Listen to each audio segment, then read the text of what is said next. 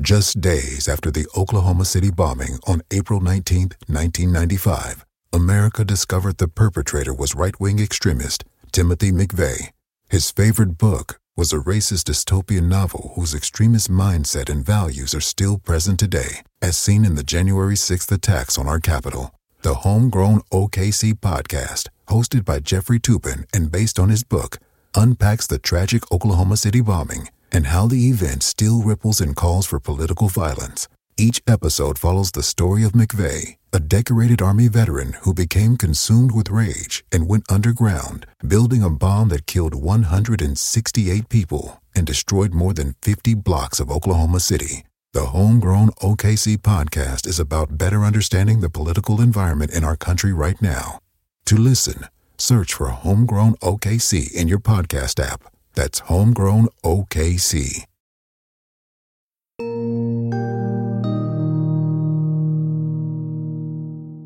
The note was written in black pencil on cheap white paper. It said, You will die before Wednesday if you don't get out of this city. We just paid $18,000 for your death. You must die. And then the note was signed. It was signed The Bullet Gang. And tucked inside the envelope with the note were two 38 caliber bullets. That death threat was addressed to a lawyer, a man named O. John Rogge. John Rogge was a young man, but he was a big deal in the Justice Department already. He'd risen fast at DOJ. He'd become the head of the criminal division at Main Justice before he was even out of his 30s. But the night those two bullets rolled out of that envelope with his name on it and into the palm of his hand, John Rogge was on assignment for the Justice Department, far away from his impressive office in Washington, D.C. He'd been sent down to Louisiana to work on a big and dangerous case. The National Broadcasting Company brings you an address by the Honorable Huey P. Long, United States Senator from Louisiana. United States Senator Huey uh, Long, the former governor of Louisiana. He was a godlike figure in Louisiana politics. the material, but get out, organize your friend. Let's make the fight. Let's make the politicians keep the promises, or vote somebody into office that will keep the promises. That in this land of abundance, none shall have too much. None shall have too little. Huey Long was the very definition of populism a man of the people, somebody who would fight for the little guy. How many men ever went to a barbecue and would let one man take off the table what's intended for nine tenths of the people to eat?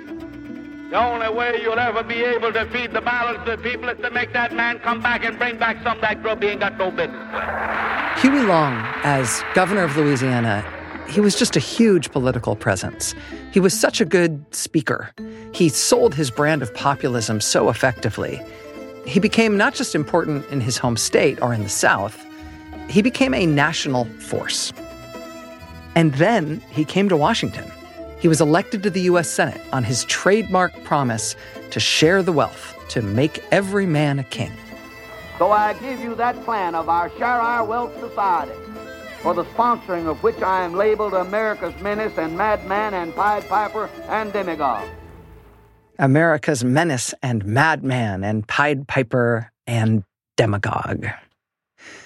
Huey Long was a lot of things. He was called a lot of things. He was also, to put it mildly, wildly corrupt. The voice of the demagogue is heard in the land. Senator Huey Long of Louisiana. He makes his bid to become dictator of America. Huey Long brought the whole state of Louisiana under the control of his political machine. He ran it like a mob boss. Everybody kicked up to him. He had a piece of everyone's action. He took total control of all elections in the state. Also, all appointed offices. He stacked every level of state government and even local government with people who answered only to him. He used bribes and threats to just take anything he wanted, including from the state legislature. He was also vicious to his enemies. He was accused of kidnapping. He was accused of trying to arrange the murder of a political opponent. It's cliche to say that powerful elected officials see themselves as above the law. Huey Long took that to another level. He would say, I am the Constitution. But then, at the peak of his power and his influence, as a rising national figure, as a potential contender for the presidency, Huey Long was killed. In 1935, he was the first ever U.S. Senator to be assassinated while in office. He was home in Louisiana, he was at the state capitol in Baton Rouge, and he was ambushed and shot. The target of an assassin's bullet was Huey Long, Louisiana's bombastic strongman of the bayou. Even after the death of Huey Long, though, the political machine that he had built in Louisiana, it kept going. The election rigging, the violence, the gangster tactics, the extortion, just the profound corruption that he had overseen, it kept going after his death. And so, in 1939, the Justice Department sent down to Louisiana a high powered, high profile lawyer to investigate, a hotshot prosecutor. They sent John Rogge to investigate how the Huey Long machine was working and whether it could be broken up. That's why those two bullets rolled out of that envelope and into John Rogge's hand. Rogge was in Louisiana to try to dismantle the Huey Long political machine, to clean up all of that corruption. The bullet gang that sent Rogge that death threat, whoever they were, they were trying to scare him off. They were trying to make sure he would not succeed in that mission in Louisiana. The night he received that death threat with the bullets in the envelope, Rogge gave a statement to reporters. He told them, I can only say any threat like this will only make me strive harder to uncover any scandal in this state or any other place. The United States Department of Justice cannot be threatened. And then Rogge made good on that promise. He pursued his investigation, he brought federal charges, he got federal convictions against every level of Huey Long's Louisiana machine, including one of the men who succeeded Long as governor. Rogge got him a decade long prison sentence. It was big national news. Those indictments, those convictions, they were called sensational in papers like the New York Times. Taking down the invincible Huey Long machine that was a career making triumph for a man who, frankly, was already on the fast track to the top of the Justice Department. After his success in Louisiana, John Rogge returned to Washington with that feather in his cap. Now more than ever, he was a man to watch. John Rogge was therefore the obvious choice for what would be the next higher than high profile case that the Justice Department was about to take to court. In New York, the alleged ringleaders of a fantastic Christian front plot to overthrow the United States government by force are now behind federal bars. The Christian Front case. When the FBI and the Justice Department arrested and brought charges against 17 members of Father Coughlin's Christian Front militia in 1940, the guys who were stockpiling bombs and ammunition and U.S. military heavy machine guns, training for a violent takeover of the federal government, the man the Justice Department tapped to try that case in federal court was that rock star lawyer, John Rogge, who had just come back from his triumph in Louisiana. It was Rogge's job to prove to that Brooklyn jury that these 17 members of Coughlin's Christian Front were guilty of sedition. But that is not how it worked out. He didn't get any of them. When that case fell apart in the summer of 1940, when it fell apart in spectacular fashion and the Christian fronters were all set free and even given their guns back, that was on John Rogge's watch. He had been brought in specially from Main Justice to be the very high profile prosecutor in that case. So, in very quick succession, he went from triumph against all the odds in Louisiana to failure despite all the evidence in New York. That failed prosecution of the Christian Front was not just a high profile embarrassment for the U.S. Justice Department. For John Rogge, it was a high profile personal failure as well. He really fell from a great height there in terms of his reputation. But you get back up again. Sometimes you get a chance at redemption. And it turned out that the Christian Front trial would not be John Rogge's last shot at locking up a band of violent seditionists set on ending American democracy and overthrowing the U.S. government.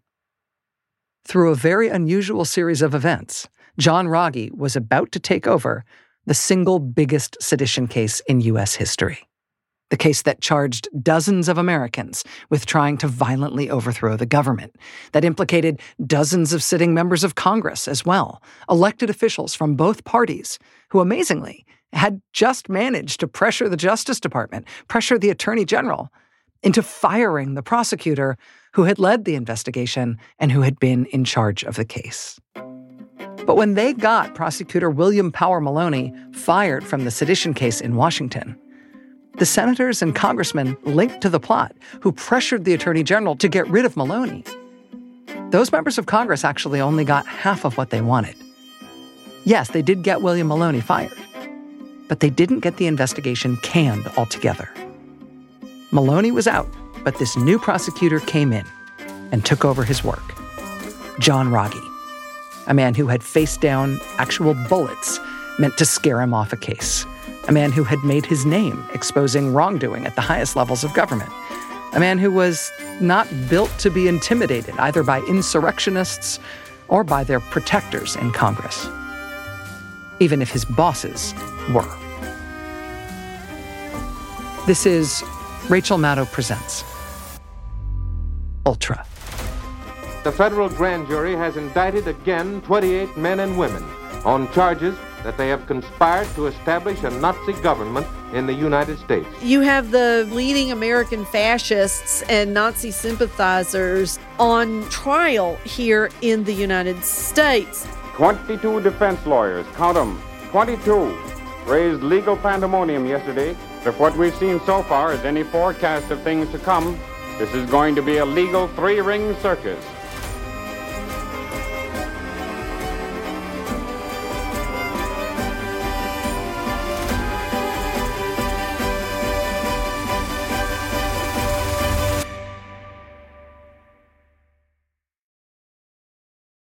On MSNBC, we are staying on top of several fast moving stories. Today's news requires more facts, A new report finds the climate crisis is getting much worse. more context. We are seeing record numbers of people crossing into the United States just in the southern border. and more ground covered. The mission will continue to carry out regime change in the Gaza Strip. The world's never been harder to understand. That's why it's never been more important to try MSNBC. Understand more.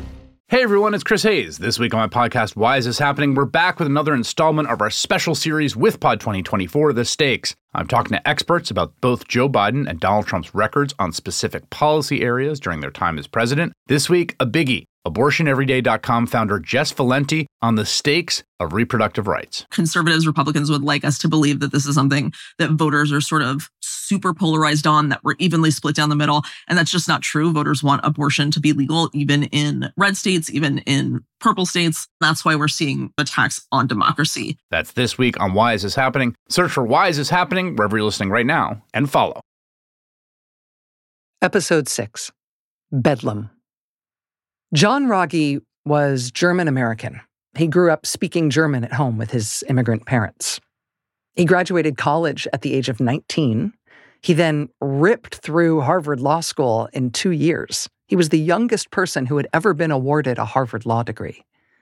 But as quickly as he ascended and as high as he flew, Rogge was now facing the daunting, even humbling task of inheriting the highest profile case in the whole country, inheriting it midstream from another prosecutor whose career had just been ended by the same case. There is no doubt the government will bear down strong following the statement of Special Prosecutor William Power Maloney. Special Prosecutor William Power Maloney did not get to finish the case that he started. After he was specially assigned by the Attorney General to investigate Nazi penetration in the United States, William Maloney had swung for the fences. He'd indicted more than two dozen Americans for sedition, for conspiring to violently overthrow the government of the United States to replace democracy with a form of American fascism. The Department of Justice has indicted 28 men and one woman. Maloney's sedition indictment wrapped up ultra right groups and fascists planning violence against government targets. It also included individuals linked to a Nazi plot in Congress, a scheme in which members of Congress helped a German agent send Nazi propaganda to millions of American homes. This was stuff written by or approved by the Hitler government in Berlin. to try to exacerbate internal conflicts and resentments here among Americans, to make us distrust and dislike and lose faith in our allies who were fighting Germany in Europe. Also, just to soften up any hard feelings we Americans might have toward Hitler and the Nazis and fascism in general. One congressman, Jacob Thorkelson of Montana, worked with George Viereck, the Nazi agent, to mail out 5,000 copies of a friendly, sympathetic interview with Adolf Hitler. From our Washington studios, we now bring you an address by Representative Jay Thorkelson of Montana. Congressman Thorkelson was given this friendly Hitler interview by the Nazi agent George Viereck. The congressman added his own supportive comments, and then he mailed out thousands of copies of it from his congressional office, with the printing and postage costs covered by the U.S. taxpayer. Franked envelopes from Congressman Hamilton Fish's office were used to send out literature from the armed fascist group, the Silver Shirts, as well as a mail order form for people to receive copies of the Protocols of the Elders of Zion, an anti Jewish forgery promoted by the Nazi Party and by anti Semites all over the world. William Power Maloney's indictment hit the armed fascist groups and also the Nazi propaganda operation in Congress. Maloney had even tiptoed into the very controversial territory of issuing federal grand jury subpoenas to members of Congress, starting with Hamilton Fish.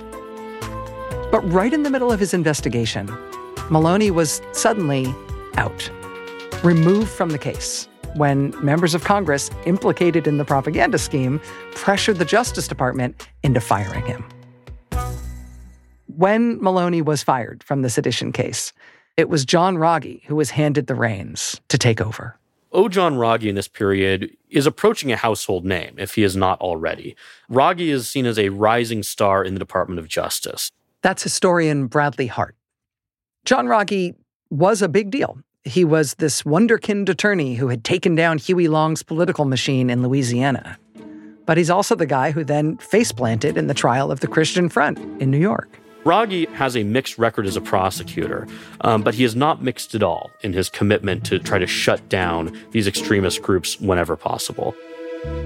When Rogge is sort of takes on the sedition trial, I think there's this perception that this is the right man for the job, that he is a crusading um, Department of Justice leader, that he has the most experience, perhaps, of anyone in prosecuting pro Nazi organizations, um, and that he will be dogged in his pursuit of, of these people.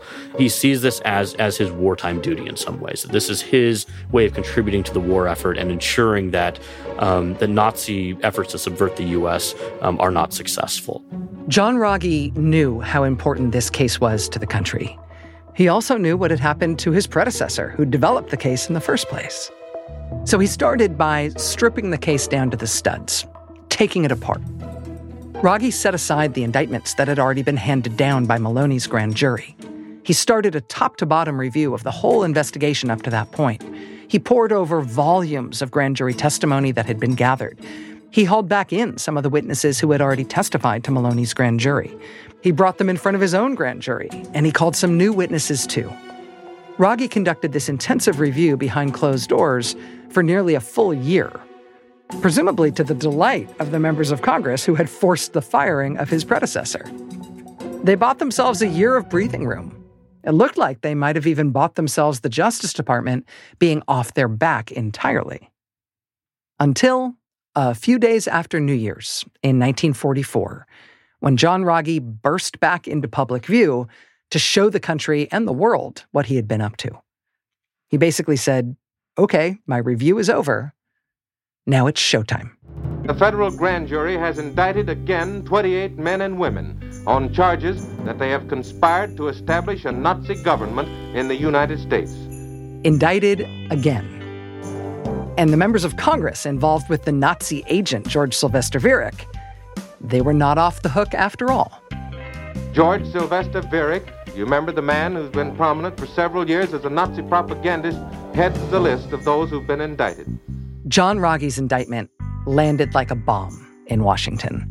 Those members of Congress who had forced out his predecessor, William Maloney, they did that for a reason. They wanted this whole sedition case to go away. They wanted the investigation to stop. Well, Rogge had not only not stopped it, he had sharpened it. He focused the sedition allegations on the troops, on the armed forces, targeted efforts to recruit Guard, reserves, and active duty U.S. troops, to get them to join these ultra right groups and arm and train them for the overthrow of the U.S. government.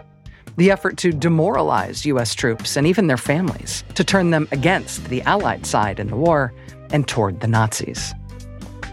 Here's historians Nancy Beck Young and Steven Ross.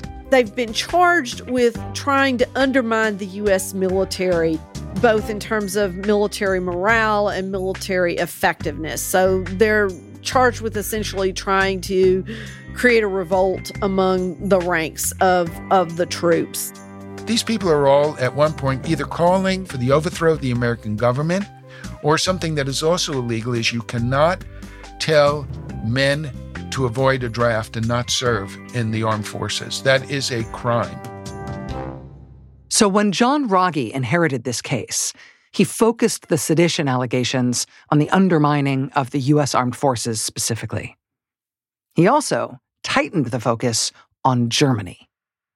According to Rogge's new indictment, the defendants unlawfully, willfully, feloniously, and knowingly conspired with officials of the government of the German Reich and leaders of the Nazi Party.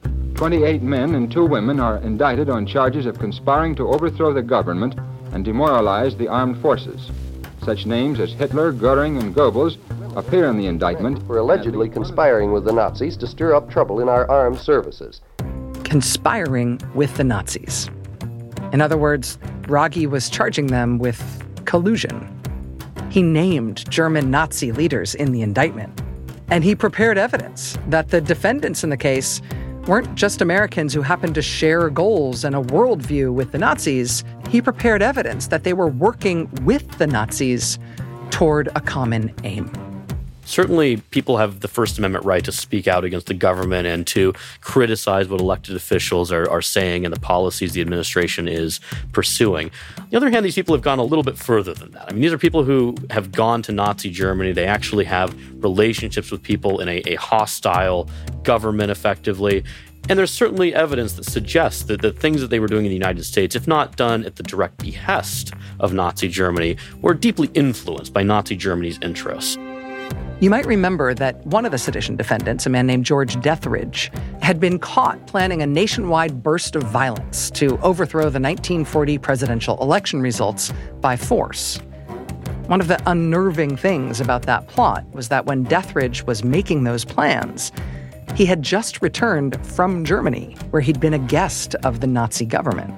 Rogge collected evidence for his sedition indictment that it wasn't just Deatherage. It was defendant after defendant after defendant who'd actually been brought over to Germany by the Hitler government and then sent back into the United States to resume their work. Rogge had copies of the defendant's correspondence, writing to the German government in Berlin, asking for instructions and assistance, asking for funding. He had correspondence from the German government, commending them for their work and offering further help. They are a list of the who's who of the extreme right in the United States, all with Nazi ties in some way, shape, or form. You have the leading American fascists and Nazi sympathizers on trial here in the United States. So imagine how this all landed with the members of Congress who were tied up in this thing. By this time in 1944, America was beyond fully engaged in the war against the Nazis.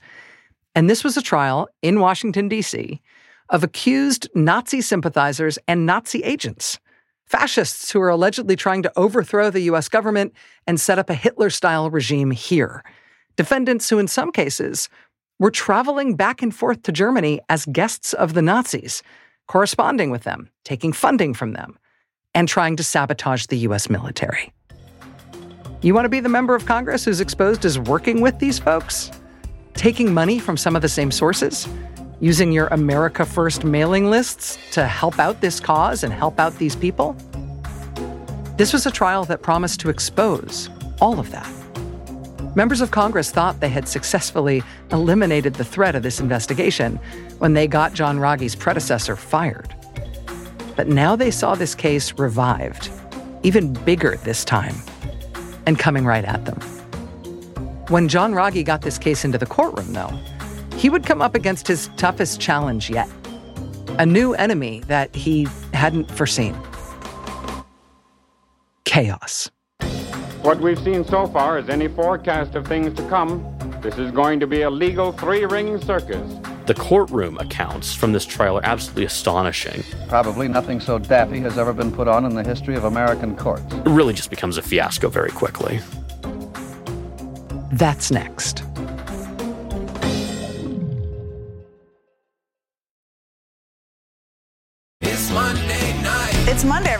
Happy to have you here on this Monday night. Lots of news to get to tonight. Make more of your Mondays on MSNBC with Jen Psaki and Rachel Maddow back to back. If you were talking to a voter, what would you say to them about why this case matters to them? Was this the kind of proceeding you would expect in a typical New York DA's case, or does this really feel different? Inside with Jen Psaki at 8 p.m. Eastern, followed by The Rachel Maddow Show at 9, Mondays on MSNBC. Monday night. On the MSNBC podcast, How to Win 2024, political experts, former Senator Claire McCaskill, and Democratic strategist Jennifer Palmieri examine the campaign strategies unfolding in this all important election. The focus is on the voters that are not necessarily in your corner now. If Democrats are going to win in 2024, we have to be able to explain what is happening at the border and what the solutions are. Search for How to Win 2024 wherever you get your podcasts. New episodes every Thursday.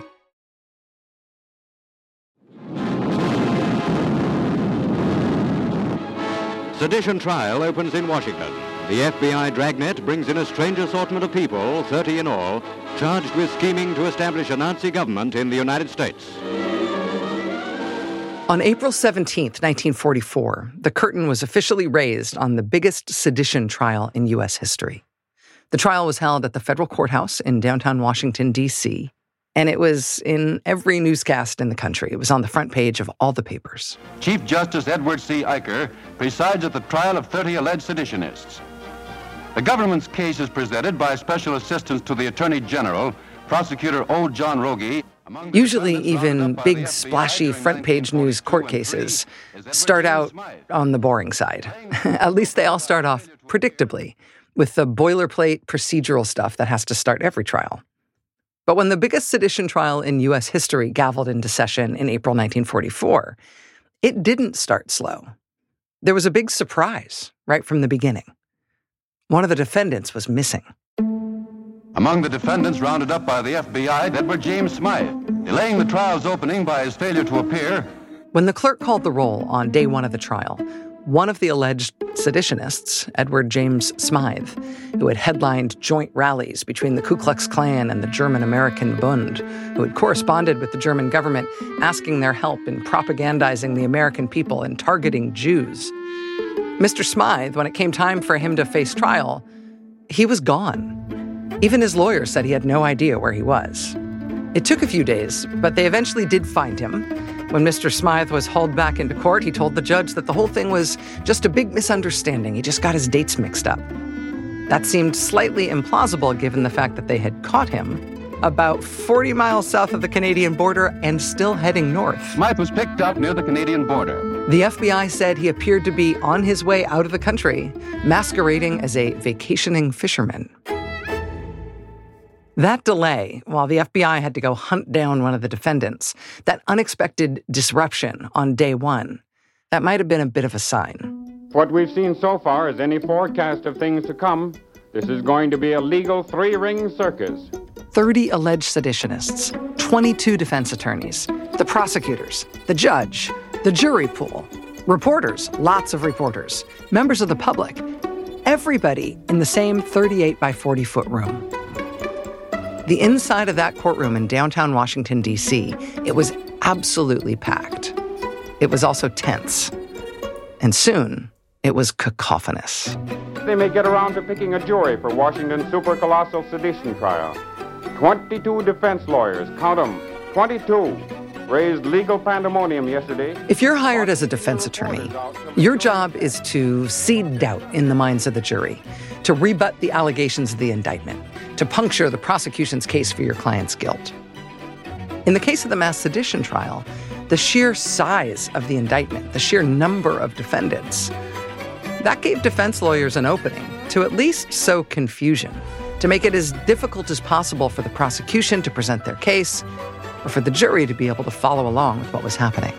Let's stretch this out as much as we possibly can by introducing complex motion after complex motion, most of them also ridiculous. But the judge is going to have to read these motions and then rule on them.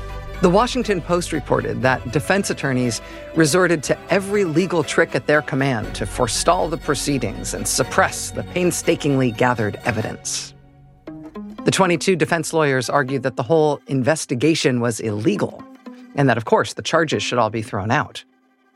They made multiple accusations that the judge was biased, insisting he had to recuse himself from the case. When those demands were denied by the court, they filed appeals in higher courts, and then they lost those appeals too. They moved to subpoena prosecutor John Rogge himself. They wanted to put the prosecutor on the stand. They accused John Rogge of bribing witnesses, of paying them. They also said the court reporter should be removed from the case because she worked for a company that employed a Jewish executive. That actually ended up being kind of a theme for the defense lawyers and for their clients. The pick of the bunch of pro-Hitlerites is Mrs. Lois de Lafayette Washburn, a flamboyant notoriety seeker who rips off a Nazi salute to her hero, Mr. Schicklgruber. On the steps outside the courthouse, one of the defendants repeatedly giving Nazi salutes, trying to upset onlookers and the press. Another defendant decided one afternoon to not show up. He didn't go on the run exactly like Mr. Smythe did. He just decided he wanted to keep an appointment with his dentist. The defendants, the defense lawyers, the jury, the prosecutors, the judge, everyone in the court was left twiddling their thumbs for close to an hour while they waited for the guy's dental appointment to finish up. Another of the defendants claimed that he just felt like he didn't belong, that the whole vibe of the trial was just a little crimey for his taste. Lawrence Dennis's counsel doesn't like the court's atmosphere. He says lining up defendants under heavy guard gives the whole proceeding an air of criminality. An air of criminality at a criminal trial. The defendants not only took aim at the judge and at the prosecution, they also went at it with each other. Not only don't the defendants agree with the government, they can't agree with each other.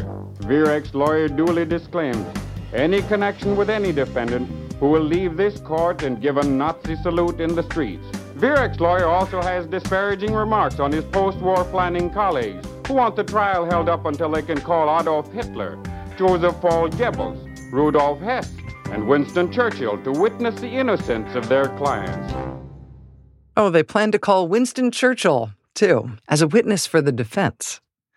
If it sounds like a circus, that's because it was a circus. At one point, the New York Times led a front page story on the trial with news that the judge himself had been driven out. He had left the courtroom because of what the Times described as a violent, uproarious argument among the defense lawyers and defendants. The judge just couldn't stand the screaming anymore, so he got up and left. The courtroom accounts from this trial are absolutely astonishing. Um, there are people who are willing, under oath, to repeat vile anti Semitic lies. Many of the people on trial here have no qualms about showing themselves to be Nazi sympathizers. We have people who are giving the Nazi salute to reporters and in the courtroom. We have people who are willing to testify on the stand about um, supposed Jewish world plots and things of that sort. The judge allowed defense counsel to ask prospective jurors if they were Jewish, if they had Jewish relatives, or if they read Jewish publications. And it got even weirder than that. Prospective jurors were asked by defense counsel, What does Jew mean? What does international bankers mean? What is meant by Mongolian Jew? What is Zionism? Do you think the Jews are an international people? Do you think Jesus was a Jew? The judge allowed defense lawyers to ask those questions and then to reject prospective jurors based on their answers to those questions. The resulting 12 person jury had zero Jewish people, zero African Americans, and at least three German Americans. One defense lawyer told the jury that the government's case was a Jewish conspiracy. He also railed in court about Jewish international bankers and tried repeatedly to introduce the Protocols of the Elders of Zion as evidence. The judge allowed the trial to get so out of hand that the chaos in the courtroom ended up becoming a bigger story than the sedition charges themselves. The headlines from the time make it clear Uproar halts sedition trial. Tumult is raised in sedition trial. Sedition defendants' tactics irritate judge and entertain spectators. This morning, in the fifth week of Washington's 29 ring sedition trial, we finally got a jury after the judges beaten down a lot of post war planning lawyers. Because of all the antics and the outbursts and the violent uproars and the unscheduled breaks for dental care and all the rest, it took so long to seat the jury that one of the defendants up and died during the process. Of the original 30 defendants, only 29 of them actually ended up making it to opening statements. But finally, in mid May 1944, more than a month after the trial was supposed to start, John Rogge would finally get to make his opening statement. He would finally get to state his case. At least in theory, he would. In the end, in that particular courtroom before that particular judge, he couldn't do it. Or at least, he couldn't do it in a way that anyone could hear. It was just bedlam, right from the moment John Rogge attempted to start his opening argument. Well, they should have held a sedition trial in Madison Square Garden or in Bedlam. Probably nothing so daffy has ever been put on in the history of American courts. The case finally got started today, and the prosecution tried to make opening statements. John Rogge tried to talk through catcalls and comments from the defense tables. Defense attorneys were popping up all over the place with motion after motion, and the 29 defendants themselves indulged in asides, shouts, stage whispers, and at one point broke into a kind of derisory chant. Catcalls and comments, shouts and chants. They were chanting. At one point, the defendants banded together and repeatedly shouted at John Rogge to sit down and shut up. You have dozens of defendants, all potentially with their own legal teams. You have this, this extensive Department of Justice, um, you know, prosecutorial contingent, and you have the dozens of, of defendants who have the right to be in the courtroom here for these this trial that drags on day after day, month after month. At a crucial moment in his opening statement, the defendants and their attorneys hurled objections at John Rogge for more than 30 minutes straight. The Washington Post described it as bedlam breaking loose in the courtroom, defense lawyers in every corner of the courtroom shouting their objections, the din becoming so intense they could not hear even their own voices. Sometimes the prosecutor's voice was drowned out by a chorus of objections from defense attorneys, and now and then such strident screams from defendants as that's a damn lie, or I'm a Republican, not a Nazi. The New York Times described it as an uproar, with the judge rapping for order and marshals stepping in to attempt to restore order. Prosecutor John Rogge wasn't able to choke out more than a few words at a time. Nobody could hear him. It took a half a dozen marshals today to keep them quiet enough to let the government merely state its case. They don't seem to have any more sense of self discipline in court than so many jackrabbits. John Rogge's opening statement was scheduled to take two hours. Because of the environment in the courtroom, though, it took all day. And nobody really knows how much of it the jury could hear over all the noise and the chaos. But when you go back and read those parts of the court transcript from Rogge's prepared opening statement, you strip out all the yelling and the screaming and the chanting and the booing. You can see that what Rogge's trying to do is explain to the jury what was at stake for us as a country what it means for there to be a concerted, ongoing effort by some Americans to end our democracy, especially when they have help from powerful allies inside our government. Rogge was trying to explain over the pandemonium what we as a nation stand to lose if we don't do something about a threat like that. Here's O. John Rogge from his prepared remarks to the jury. He said, the defendants intended to impose on us a one party system, just as the Nazis had done before them in Germany. The evidence will show that they intended to abolish the Republican and the Democratic parties. The evidence will show that they intended to abolish freedom of speech, freedom of the press, freedom of assembly, freedom from arrest without cause, and all the other civil liberties guaranteed to us by the Constitution. Thereafter, the evidence will show they intended to run this country not according to our Constitution, but according to the so called Fuhrer principle and the Nazi concept of Aryanism. The evidence will show that the defendants themselves talked in terms of bloodbaths, or blood flowing in the streets, or hanging people from lampposts, of pogroms. One of the defendants stated that our pogroms in this country would make Hitler's look like a Sunday school picnic. The evidence will show that the defendants regarded themselves as enemies of democracy. According to them, democracy was decadent, it was weak, false, rotten, corrupt. It was senseless and dangerous. It was a monstrosity of filth. There was no principle, according to the defendants, that was as wrong as that of democracy. The Nazis and the defendants were going to destroy it throughout the world. When the sedition trial would finally come to its shocking end later that year in 1944, no one would remember the substance of the prosecution's case. John Rogge's warning about the type of threat this was and about the powerful Americans involved in it. And that's not just because of the bedlam in the courtroom. It was because the powerful Americans involved in this stuff, members of Congress and senators, they were about to turn up the volume to add to the cacophony themselves. And the judge, who had completely lost control of that courtroom, who had already allowed it to spin into such chaos, the judge's role was about to take a shocking turn, one that no one had planned for, and no one knew how to handle. It would drive the prosecutor in the sedition case to go rogue. The prosecution had not even come close to presenting its side of the case.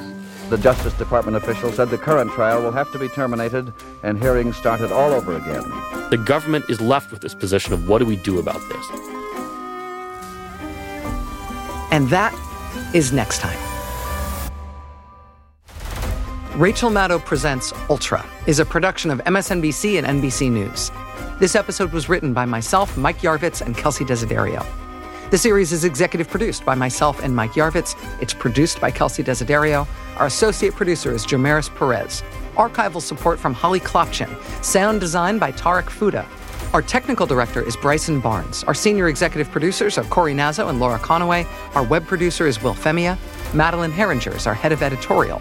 Archival radio material is from NBC News via the tall, dark, and handsome Library of Congress, with additional sound from CBS News. You can find much more about this series. You can see the indictment that John Rogge brought against the sedition defendants. You can see one of the defendants throwing her Nazi salutes in front of the courthouse. You can see more about the creepy questions that defense lawyers asked potential jurors. All at our website, msnbc.com slash ultra.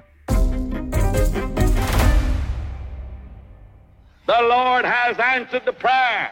He has called the barbecue. Come to my feast. He said to 125 million American people. But Morgan and Rockefeller and Mellon and Baruch have walked up and took 85% of the victuals off the table.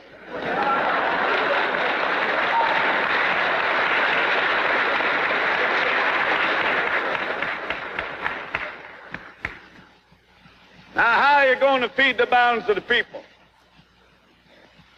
What's Morgan and Baruch and Rockefeller and Mellon going to do with all that grub? They can't eat it. They can't wear the clothes. They can't live in the house. Give them a yacht. Give them a palace. Send them to Reno and give them a new wife when they want it. That's what they want. But when they've got everything on the God's living earth that they can eat and they can wear and they can live in, and all that their children can live in and wear and eat and all their children's children can use, then we got to call Mr. Morgan and Mr. Mellon and Mr. Rockefeller back and say, come back here. Put that stuff back on this table here that you took away from here, that you don't need. Leave something else for the American people to consume.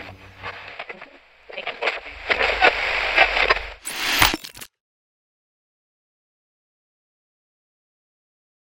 Hey everyone, it's MSNBC's Chris Hayes. For the first time since 1892, we have an election in which both candidates have presidential records.